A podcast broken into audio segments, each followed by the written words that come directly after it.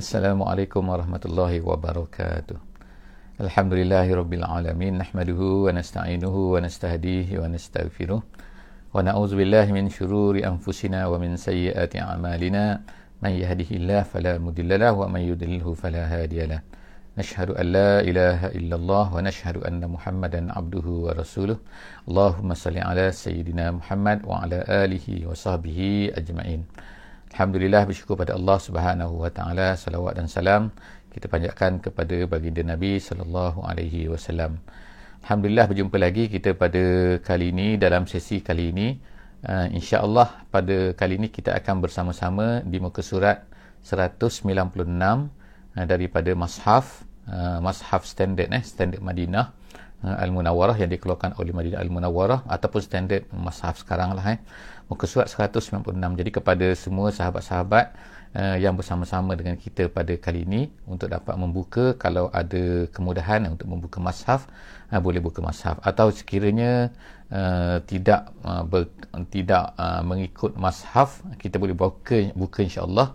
Surah at-taubah ayat 55 surah at-taubah ayat 55 insya-Allah waalaikumsalam warahmatullahi wabarakatuh Uh, terima kasih kepada yang memberi feedback suara dan juga gambar pada pagi ini. Uh, InsyaAllah kita akan mulakan uh, dengan kita akan uh, saya akan baca sedikit daripada uh, muka surat ini. InsyaAllah. A'udzubillahi minasyaitonirrajim. Kita ingatkan sekali lagi bahawa kita sekarang berada di surah At-Taubah Uh, jadi kita tak baca bismillah untuk setiap ayat eh. sebagaimana yang disebutkan oleh para ulama tidak digalakkan untuk membaca bismillah pada setiap ayat walaupun setiap ayat. Dan setengah ulama kata haram jika sekiranya kita baca bismillah pada permulaan. Itu menurut setengah ulama setengah ulama kata makruh eh, pada permulaan surah taubah. Tetapi dalam pertengahan surah taubah juga uh, setengah ulama kata uh, adalah tidak digalakkan eh. Uh, jadi insyaallah kita hanya perlu dibaca auzubillahi minasyaitonirrajim. Uh, sahaja فلا تعجبك أموالهم ولا أولادهم إنما يريد الله ليعذبهم بها في الحياة الدنيا وتزهق أنفسهم وهم كافرون صدق الله العظيم Ayat yang saya bacakan tadi adalah ayat 55 daripada surah At-Taubah. Jadi uh, sebagai uh, mukaddimah sedikit ni, eh, ayat yang sedang kita baca sekarang ni adalah merupakan ayat-ayat yang Allah Subhanahu Wa Taala sedang menceritakan sifat-sifat orang uh, ataupun perangai-perangai orang-orang munafik di zaman Nabi sallallahu alaihi wasallam. Tapi tapi uh, dia juga Allah Taala kekalkan dalam al-Quran ini untuk menunjukkan bahawa ia mungkin dia akan berlaku sepanjang zaman eh, sampai hari kiamat. Eh. Kerana itulah maka orang-orang muslim, orang-orang yang beriman hendaklah berjaga-jaga jangan ada sifat-sifat ini pada mereka dan juga jangan kalau mereka terjumpa maka ingatlah ini adalah merupakan sifat-sifat munafik eh. sifat-sifat munafik walaupun kita tidak boleh eh, tidak boleh menuduh seseorang itu munafik atau tidak eh. kita sebutkan sebelum ni munafik ada dua uh, nifak atau ada dua iaitu yang pertamanya adalah nifak perbuatan ataupun nifak sifat eh. yang keduanya adalah nifak akidah nifak yang kedua ni nifak akidah ini kita tak dapat tahu sekarang ni kerana kita dah tak ada Nabi sallallahu alaihi wasallam yang mengetahui dalaman hati manusia diceritakan oleh Allah Subhanahu wa taala. Tetapi nifak sifat eh sifat nifak ataupun perangai munafik ini kita akan hadapi sampailah hari kiamat eh. Jadi oleh kerana itulah maka kita naklah berjaga-jaga eh. Allah Taala ingatkan kita supaya jangan uh, berlaku ini semua kan. Jadi dalam ayat 55 kita akan tengokkan bahawa uh, sebelum daripada ni kita lihat bahawa orang-orang orang-orang munafik ini mereka ni apabila dah banyak terdedah tentang sifat-sifat mereka Allah Taala dah ceritakan kepada Nabi sallallahu alaihi wasallam terutama selepas daripada peperangan Tabuk. Jadi mereka ni kebanyakan daripada mereka bermulalah menginfakkan, sedekahkan harta, berikan harta sebab mereka ni kaya-kaya setengah daripada tu kan. Jadi Allah Subhanahu taala pun sebutlah dalam ayat 55 ini fala tu'jibka amwaluhum wala auladuhum. Janganlah harta mereka iaitu harta orang munafik ni ataupun aulad mereka iaitu anak-anak mereka. Kalau kita zaman sekarang ni mana penyokong-penyokong mereka dan sebagainya kan kumpulan mereka geng mereka kan. Kalau setengah-setengah negara yang masih lagi ada kabilah mana grup-grup mereka kabilah mereka tu ramai kan. Aulad eh. dan harta mereka Jadi janganlah Allah Ta'ala kata, Allah Ta'ala memberi amaran kan kepada orang-orang yang beriman. Janganlah harta mereka dan juga anak-anak mereka ataupun penyokong-penyokong mereka, orang yang bersama dengan mereka, grup mereka tu, ramai tu menyebabkan kamu rasa takjub. Kamu rasa pelik, kamu rasa takut, kamu rasa gerum, kamu rasa wow, hebatnya mereka, banyaknya harta mereka. Jangan sekali-kali kan. Jadi ayat ini umum eh, walaupun ia asalnya adalah untuk orang munafik kan. Tetapi Allah Subhanahu Wa Taala sebutkan secara umum. Janganlah kalau kita kata sekarang kan harta mereka harta orang kafir kekayaan orang kafir kekayaan orang tidak beriman. Janganlah kamu menyebabkan kamu ni rasa macam kagum. Wow mereka ni kaya. Sebab ulama tafsir sebab kata imam apa ni uh, imam jalan lain uh, mereka sebutkan dalam tafsir jalan lain mereka iaitu dikatakan ini merupakan apabila kekayaan Allah Taala berikan kepada orang yang tidak beriman ataupun orang yang fasik ataupun orang ahli maksiat apabila Allah Taala berikan kepada mereka ni dengan harta kekayaan dan juga anak-anak pengikut yang ramai ni itu adalah merupakan istidraj kata dalam tafsir jalan lain. Itu merupakan istidraj ni ialah satu perkara yang Allah Taala berikan kehebatan yang Allah Taala berikan kepada orang-orang yang tidak beriman ataupun orang ahli maksiat untuk apa? Untuk menipu mereka. Dan kadang-kadang juga lah menipu orang-orang lain apabila melihat benda ni. Jadi ingat eh ia adalah istidraj iaitu Allah Ta'ala nak menjadikan mereka ni makin lagi rasa kagum kemudian merasa oh kita pun harta tengok kita pun walaupun kita jahat walaupun kita zalim walaupun kita ni maksiat tengok kita langgar perintah Allah kita kaya juga kan? Ha, itu adalah merupakan istidraj kan? Menyebabkan mereka ni berterusan berterusan berterusan dalam keadaan mereka ni bermaksiat kepada Allah Subhanahu taala ataupun melanggar perintah Allah ataupun tetap kufur juga. Jadi itu adalah istidrah. Jadi jaga-jaga orang yang beriman semua jangan kamu terpengaruh apabila melihat harta sebab yang menentukan betul ataupun salah ialah bukannya harta, bukannya kekayaan ataupun bukan juga aulad. Eh bukan kerana aulad tu. Ramai pengikut itu menunjukkan bahawa orang tu betul ataupun salah innama Allah Taala kata sesungguhnya yuridullahu liyu'azzibahum biha fil hayatid dunya. Sesungguhnya Allah Subhanahu wa taala nak azabkan mereka dengan dengan dua perkara tu iaitu dengan harta dan juga anak-anak. Bagaimana pula nak azabkan mereka? Bukan kalau dapat harta ni mereka ni akan macam wow hebatnya dan sebagainya kan tak? Tak. Ulama-ulama kata begini kan penafsiran terhadap ayat ni iaitu dia kata mereka ni orang-orang yang tidak beriman ni ataupun orang-orang ahli maksiat ni, ni mereka ni sibuk mencari harta kan. Maknanya mereka ni berpenat lelah berpenat lelah atas dunia ni. Berusaha kan berusaha keras untuk dapat harta tu. Mereka dan akhirnya Allah Ta'ala pun beri kepada harta mereka harta. Tapi apakah mereka mendapat pahala dengan usaha keras mereka tu? Mereka tak dapat pahala. Mereka rugi. Ha, apa usaha yang mereka berikan mereka dapat harta kena jaga harta pula itu adalah merupakan kerugian kepada mereka. Sebab itulah ahli uh, tafsir jalan lain kata dia kata ialah mereka ni penat kumpul harta. Mereka ni banyak kerja yang terpaksa dibuat. Sebab apa? Nak kumpulkan harta tu itu adalah merupakan penyiksaan kepada mereka. Kenapa? kerana mereka tak dapat pahala. Tapi berbeza dengan orang beriman. Kalau mereka bekerja bekerja kuat atas dunia ni kerana Allah subhanahu taala mereka dapat pahala.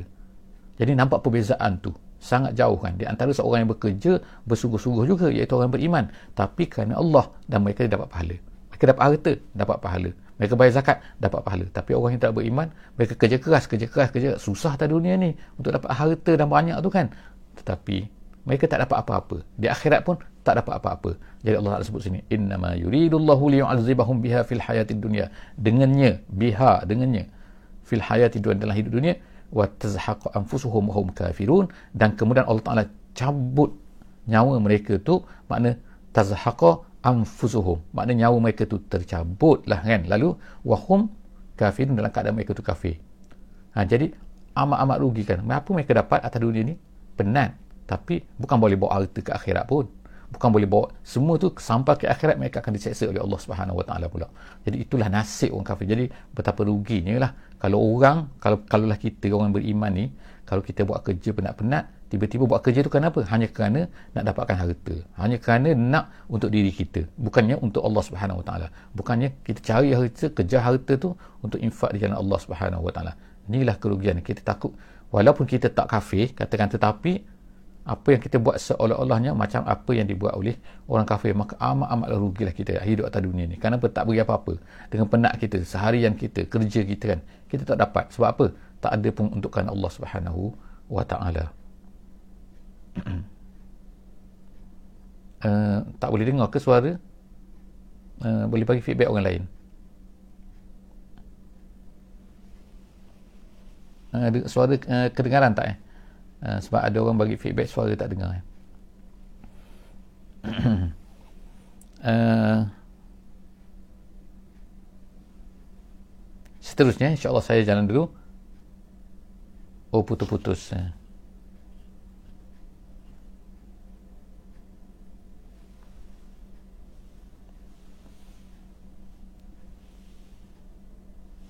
Mungkin ada masalah sekejap je saya betulkan. Hmm, mungkin lain tak bagus. Minta maaf eh. Ha. Okey insya-Allah. Jadi seterusnya ialah uh, Allah SWT sebutkan wa yahlifuna billahi innahum Allah Taala kata wa yahlifuna billah dan mereka selepas daripada itu mereka mereka ni bersumpah pula dengan Allah. Jadi mereka ni asyik kan. Asyik-asyik ni mereka bersumpah, bersumpah, bersumpah kan. Sejak daripada dulu kita tahu kan bila Nabi SAW balik daripada peperangan Badar dan peperangan Tabuk ni maka orang kaf, orang-orang munafik ni mereka ni berjumpa dengan Nabi SAW mereka kata macam ni orang ni bersumpah? Kenapa mereka ni bersumpah? Suka sangat bersumpah.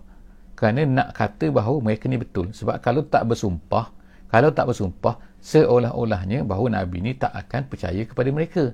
Jadi sebab itulah mereka nak kata betul mereka ni. Padahal mereka ni sebenarnya adalah uh, apa ni? Mereka sebenarnya adalah tak betul ha, gitu kan. Jadi wa yahlifuna billah innahum laminkum. Dia katakan. Okey. Wa yahlifuna billah innahum laminkum. Mereka bersumpah mereka kata innahum sesungguhnya mereka ni laminkum daripada orang beriman. Maknanya kami pun beriman juga. Dia kata kami pun beriman juga. Tak kami ha, tu laminkum. Kata kami ni daripada kamu mereka kata. Wa ma hum minkum. Allah Taala terus jawab. Allah Taala kata apa? Wa ma hum minkum. Mereka tu tak mereka tu bukan daripada orang beriman mereka itu bukan daripada kumpulan orang beriman. Minkum walahum wamahum minkum. Walakinnahum qaumun yafraqun. Allah Taala kata walakin. Tetapi mereka itu qaumun yafraqun. Yafraqun itu maknanya takut maknanya. Ha, Allah Taala kata tapi mereka itu sebenarnya takut sebab itulah mereka itu bersumpah. Ha, sebab itulah mereka dalam ketakutan. Jadi sebab itulah gunalah macam-macam cara untuk mengatakan kami ni daripada kamu juga, kami pun geng kamu juga, kami ni grup kamu juga, kami ni orang beriman juga kan. Tapi sebenarnya Allah Ta'ala kata yafraqun. Mereka tu takut. Takut apa? Takut terkena sebagaimana apa yang telah dikenakan oleh orang-orang yang beriman terhadap orang-orang kafir musyrik yang berada di Mekah. Jadi sebab itulah mereka ni takut mereka tu maka mereka menyebabkan mereka tiba sumpah. Seterusnya Allah Ta'ala kata law yajiduna malja'an aw magharatin aw muddakhalan lawallau ilaihi wa hum yajmahun Allah Taala kata kalaulah mereka itu dapati maknanya dalam keadaan takut nak ceritanya bila mereka takut kalau orang takut macam mana? Ha, kalau kita takut perang kan kata kan bunyi siren ke diserangan oleh kapal terbang ke ataupun kan um, musuh serang lah katakan sesebuah negara dan sebagainya apa keadaan? Orang tu akan takut kan sangat takut. Kita contohlah kata kalau ada gempa bumi kita akan takut kan keluar daripada bangunan ke mana pergi? Jadi Allah Ta'ala sebut situ untuk menunjukkan keadaan betapa takutnya orang-orang orang-orang munafik ni ayat 57 ni Allah Taala kata uh, ayat 57 Allah Taala kata law yajiduna malja'an. Kalau ada tempat bersembunyi. Malja' ni ialah tempat kalau orang berperang tu ada bawah tanah dan sebagainya. Tu tempat tempat apa ni? Kita kata tempat tempat bersembunyi lah kan? Ha, tempat selamat eh. Daripada bom dan sebagainya. Itu namanya malja' jadi Allah Taala kata kalau mereka ni ada malja' ataupun ada mararatin mararat gua maknanya. Eh, gua dalam bukit semua au muddakhalan ataupun lubang dalam tanah. Muddakhalan tu ha, maknanya dalam lubang dalam tanah nescaya Allah Taala kata lawallau nescaya mereka akan berpaling ilaihi wa hum yajmahun mereka akan terus pergi ke situ dalam keadaan mereka ni yajmahun maknanya bersegera cepat-cepat maknanya maknanya dalam keadaan macam kita kata lipas kudung lah kan eh. Ha, cepat-cepat cepat nak masuk ke situ kan.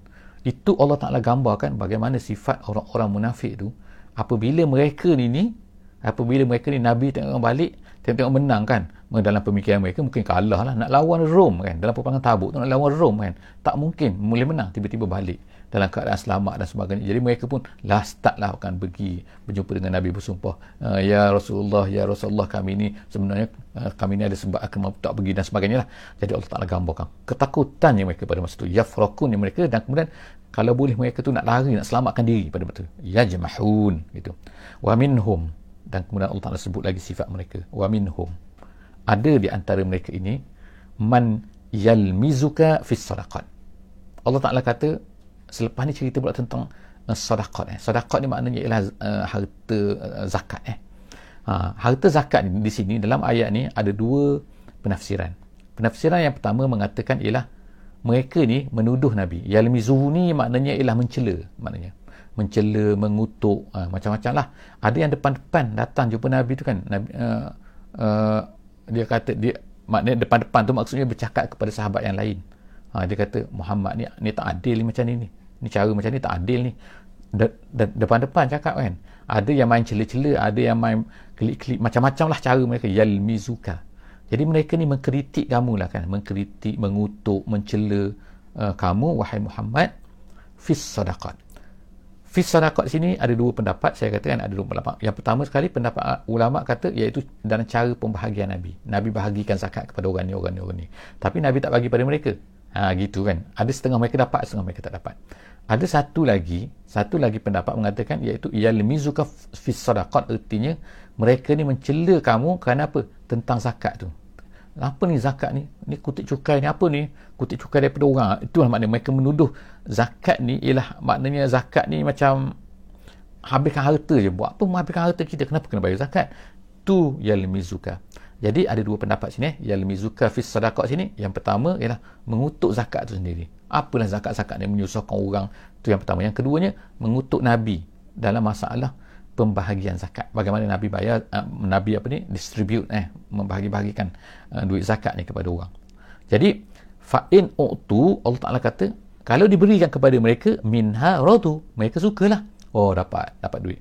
Wa illam yu'tau tapi kalau tidak diberikan kepada mereka Allah Taala kata minha izahum yaskhatun mereka pun marah-marah. Jadi maknanya zakat mereka kutuk Nabi dalam masalah pembahagian. Tapi kalau mereka dapat senyap lah. Kalau mereka tak dapat bising-bising. Itulah pada sifat orang. Jadi bagi orang mukmin, mereka dapat ke tak dapat kan. Ini duit zakat ni kan maknanya ialah Allah Subhanahu Wa Taala. Ha, dia nak beri kepada. Jadi Nabi pula dia boleh tuduh tak adil kan.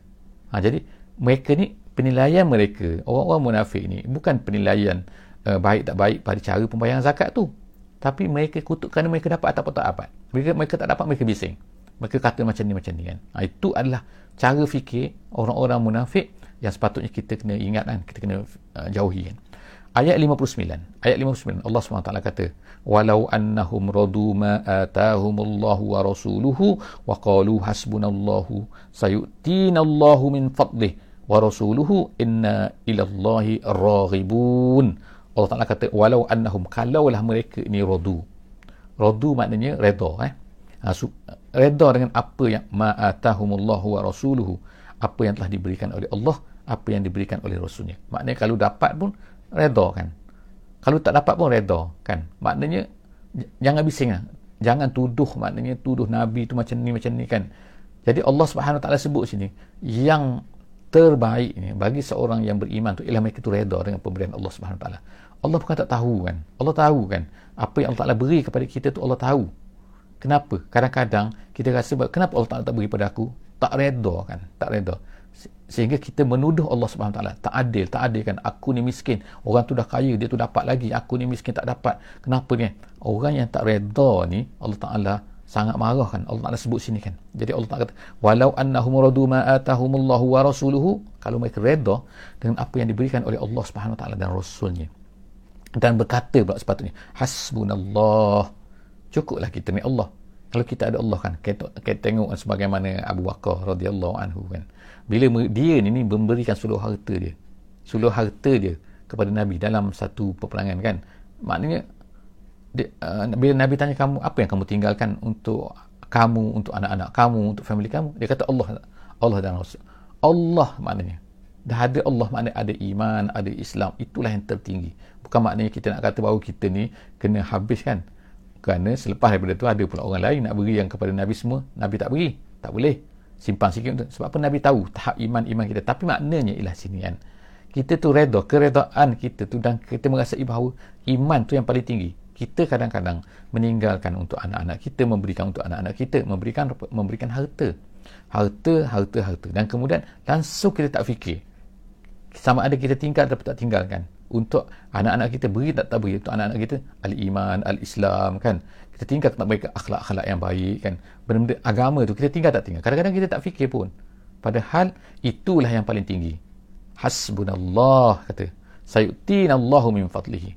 Kalaulah kita redha dengan Allah dan dan merasai bahawa Allah itulah hasbunallah nescaya Allah Taala katakan sayutinallahu min fadlihi. Nescaya Allah Taala akan beri kepada kita daripada kurniaannya. Allah Taala nak beri kurniaan dia kepada kita kan? Tak. Berapa bilion? Boleh Allah Taala kata. Nak beri kepada kita apa saja kan? Dunia. Seisinya boleh kan? Banyak ayat-ayat Quran eh, banyak ada hadis Nabi wasallam menceritakan eh, kalau orang buat macam ni dia akan dapat seperti dunia dan isinya. Dunia dan isinya. Nak menunjukkan bahawa betapa Allah Taala ni kan? Dia fadlu dia. Kurniaan dia tu dia tak ada had eh. Allah Taala boleh beri kepada kita. Tapi kalau Allah Taala tak beri kepada kita janganlah tu. Jadi jangan itu adalah merupakan sifat orang-orang orang-orang munafik yang tidak redha kemudian Allah Taala kata situ Uh, min fadlihi wa rasuluhu inna ilallahi inna ilallahi raghibun sepatutnya kata apa dia? Kita ni nak menggalakkan kepada Allah Subhanahu taala. Bukannya benci pada Allah dan sebagainya. Raghibun seterusnya insyaallah kita masuk ayat yang seterusnya itu ayat yang ayat ni sangat popular. Ayat 60 surah at-taubah. Iaitu apa? Allah taala menceritakan tentang siapakah yang akan dapat sedekah sedekah sini maksudnya ialah az-zakah iaitu orang-orang yang berhak dapat zakat iaitu ada 8 Uh, kumpulan lapan jenis uh, manusia yang Allah Taala sebutkan mereka ni berhak dapat zakat. Dan uh, apabila orang menceritakan tentang apa ni uh, zakat dan sebagainya uh, maka inilah dia ayat dia. Iaitu apakah dipanggil asnaf zakat ni iaitu Allah Taala kata innamas sadaqat sesungguhnya sedekah itu iaitu zakat lil fuqara yang pertama untuk orang fakir yang kedua wal masakin dan untuk orang miskin Ha, jadi apakah beza di antara kedua ni? Ha, maka ulama-ulama ada berbeza pendapat sikit kan. Mazhab Syafi'i kata lain sikit, mazhab Hanafi kata lain sikit dan sebagainya kan. Di antara apakah yang dikatakan fuqara dan juga masakin. Ha, jadi pendapat yang popularnya ialah orang fakir ni ialah fakir ni lebih teruk lagi daripada orang miskin. Kalau mereka itu mereka dapat kurang daripada separuh keperluan. Tapi kalau mendapat tu di antara separuh hingga makna kita kata 50% sehingga kepada 99% daripada keperluan. Kalau dia perlu kalau dia perlu ialah serat, uh, kita kata 10 ringgit satu hari. Tapi dia hanya dapat katakan 60 ringgit maka dia dipanggil miskin. Kalau dia dapat 40 saja ataupun 30 ataupun 20 dia dipanggil sebagai fuqara. Itu adalah merupakan perbezaan lah kan. Ada perbezaan ulama lah dalam menjelaskan perkara ini. Kita tak, tak, tak masuk dengan detail lah dalam isu ni. Yang ketiganya lah al-amilin iaitu orang bekerja untuk zakat ni sama ada ni pengutip zakat dia ni penulis zakat dia ni macam-macam lah ha, sekarang ni ada lembaga zakat kan ha, jadi dia mendapat hak ni iaitu per ni wal amilin orang bekerja untuk zakat tu wal amilin alaiha ala zakat tu eh kemudian wal muallafati. Eh az-zakah iaitu sedekah digunakan dalam dalam ni eh dalam ayat ni. Wal muallafati qulubuhum. Dan kemudian orang muallaf. Muallaf ni siapa? Ha, jadi ada banyak pendapat juga di sini. Adakah mereka ni orang dah Islam ke? Orang atau orang Islam baru Islam ke? Ataupun orang yang belum lagi tapi mereka ni jangan jinak dan nak kepada dekat-dekat lah nampak nak kepada agama ni dan sebagainya. Ha, itu juga adalah perbezaan di kalangan para-para uh, ulama kan tapi dalam mazhab syafi'i dia kata ialah orang yang dah Islam eh. tapi orang baru masuk Islam itu mu'allaf kemudian wafir riqabi dan kemudian orang-orang hamba yang nak bebaskan diri dia yang dipanggil sebagai dalam Islam dipanggil hamba mukatab Mukatab ni ialah seorang yang mana dijanjikan untuk kalau dia boleh bayar bayaran tertentu untuk bebaskan diri dia, maka tuan dia akan bebaskan dia. Jadi orang ni boleh minta daripada duit zakat ni. Kemudian wal gharimin dan orang yang berhutang. Orang berhutang ni ialah maknanya dia hutang banyak tak boleh nak bayar kan dan sebagainya. Tapi hutang tu bukan kerana maksiat. Jadi dia tak boleh bayar dia boleh mohon daripada sini. Dan ada ulama kata juga iaitu orang-orang yang mungkin buat maksiat tapi selepas tu dia dah bertaubat kemudian dia boleh minta boleh mohon daripada boleh boleh dapatkan daripada bahagian al-ghadim ini ataupun ada ulama kata juga iaitu orang yang dia ni ada duit tapi dia gunakan duit untuk apa? Untuk mendamaikan di kalangan manusia dan sebagainya jadi terpaksa itu pun dipanggil sebagai al-ghadimin seterusnya wafir wafi sabilillah dan orang yang fi sabilillah iaitu orang berjuang fi sabilillah. Ada banyak juga penafsiran di sini apakah maksudnya di kalangan para ulama fuqaha wa banis sabil dan orang-orang yang musafir tapi putus keputusan habis duit dan sebagainya kan. Sehingga tak boleh balik di kampung dia sebab tak ada duit dan sebagainya. Tapi ini pun banyak jugalah uh, pendetailan terhadap perkara-perkara ini uh, siapa orang macam ni dalam zaman, terutama dalam zaman sekarang kan? Zaman dah ada kad kredit dah ada kenderaan yang ni. Jadi perbincangan ulama panjanglah perkara ini tentang apa isu-isu fiqh yang berkaitan dengan siapakah yang dipanggil sebagai asnaf asnaf kita tak bincanglah di sini insyaallah. Jadi kepada orang yang nak tahu dengan lebih detail lagi tentang perkara-perkara ini insyaallah boleh refer kan kepada perbincangan fiqh yang yang tu kan dan yang terbaik kita serahkan kepada orang-orang yang apa ni yang berkuasa pihak berkuasa untuk menentukanlah siapakah yang berhak mendapat zakat uh, daripada ni kita serahkan kepada mereka insya-Allah yang berautoriti Allah Taala kata faridatan minallah semua ni adalah ketetapan daripada Allah Subhanahu wa taala wallahu alimun hakim Allah tahu dan Allah itu hakim dalam kenapa dia tentukan kenapa dia tentukan perkara-perkara ini kan ayat yang seterusnya insya-Allah ayat seterusnya ialah ayat yang ke uh, 61 wa minhum Allah Ta'ala kata wa minhum. Di kalangan orang munafik ni lagi. Apa dia? Allazina yu'zunan nabiyya. Yang mereka ni menyakiti Nabi. Ni kerja dia. Mereka ni menyakiti hati Nabi je. Mensakit, mensakitkan Nabi je. Kerja dia. Tak ada benda lain nak fikir. Jadi, mereka kata apa? Wa yakuluna. Allah Ta'ala kata, mereka berkata, huwa uzun. Nabi ni uzun. Uzun ni asalnya telinga ni. Asalnya apa maksud dia? Muhammad ni dia kata, mendengar je. Dia tak akan buat tindakan. Itu maksud dia. Eh? Ha, huwa uzun mereka, dia ni Muhammad ni huwa tu Muhammad uzun telinga telinga maknanya dia akan dengar. Kita akan cerita dia dengar tapi dia tak buat tindakan apa-apa. Ha, relax lah macam tu lah kul huwa uzun. Allah Ta'ala kata Allah Ta'ala kata kul katakan uzunu khairil lakum. Uzun tu baik untuk mereka.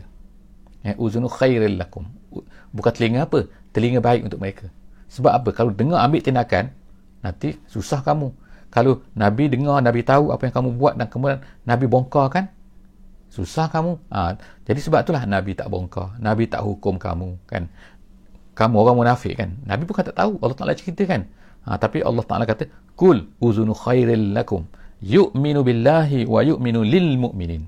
Muhammad ni Nabi ni Nabi ni Allah Ta'ala kata yu'minu billah dia beriman dengan Allah.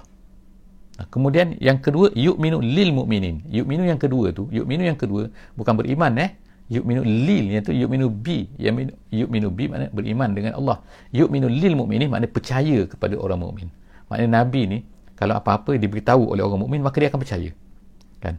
Dan percaya nabi ni ialah maknanya dia percayalah.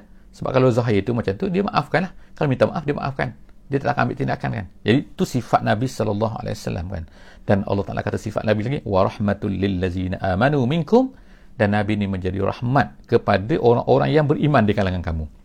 Tengok kan, Masya Allah kan Nabi kan, tak ambil hukum, tak ambil tindakan, tak ambil apa kan. Kalau lah, terutama kalau orang orang tu adalah orang yang mengaku Islam kan. Orang mengaku beriman. Jadi Nabi tak akan tak ambil tindakan. Jadi, tapi bila tak ambil tindakan, orang Yahudi, orang orang munafik ni pula kata uzun, uzun, uzun, tak apalah. Jadi mereka guna pula kesempatan tu. Tengok kan, betapa jahat dah mereka. Allah Ta'ala kata, wa minhum, wa minhum. Ini kan, Kemudian Allah Taala kata wallazina yu'zuna rasulullah tapi ingat. Tapi ingat kan adakah Allah Taala tak ambil tindakan terhadap mereka ni dengan niat mereka yang jahat, dengan perangai mereka yang jahat ni? Allah Taala kata wallazina yu'zuna rasulullah siapa yang yu'zuna rasulullah? Siapa yang menyakiti Rasulullah lahum azabun alim bagi mereka azab yang pedih. Jadi setakat itulah saja insya-Allah kan beberapa peringatan daripada Allah SWT menyebutkan sifat-sifat orang munafik dalam muka surat kita pada hari ini 196 insya-Allah kita jumpa lagi dalam muka surat 197 dalam sesi akan datang. Setiap hari insya-Allah pukul 6.15 hingga 6.45 insya-Allah kita berjumpa untuk kita belajar untuk kita dengar untuk kita tadabbur sedikit ni satu muka surat daripada Al-Quran. Jangan lupa insya-Allah uh, untuk bersama-sama dengan kita setiap hari. Uh, hantar link ni share ni link ni kepada semua dan jangan lupa insyaAllah untuk follow untuk like kan uh, Facebook kita insyaAllah kan. Moga-moga terus dapat bersama-sama aku qul hadza astaghfirullahalazim li wa lakum. Wabillahi taufiq wal hidayah. Wassalamualaikum warahmatullahi wabarakatuh. Bismillahirrahmanirrahim. Wal asri innal insana lafi khus ila allazina amanu wa amilus solihat wa tawasaw bil haqqi wa tawasaw bis sabr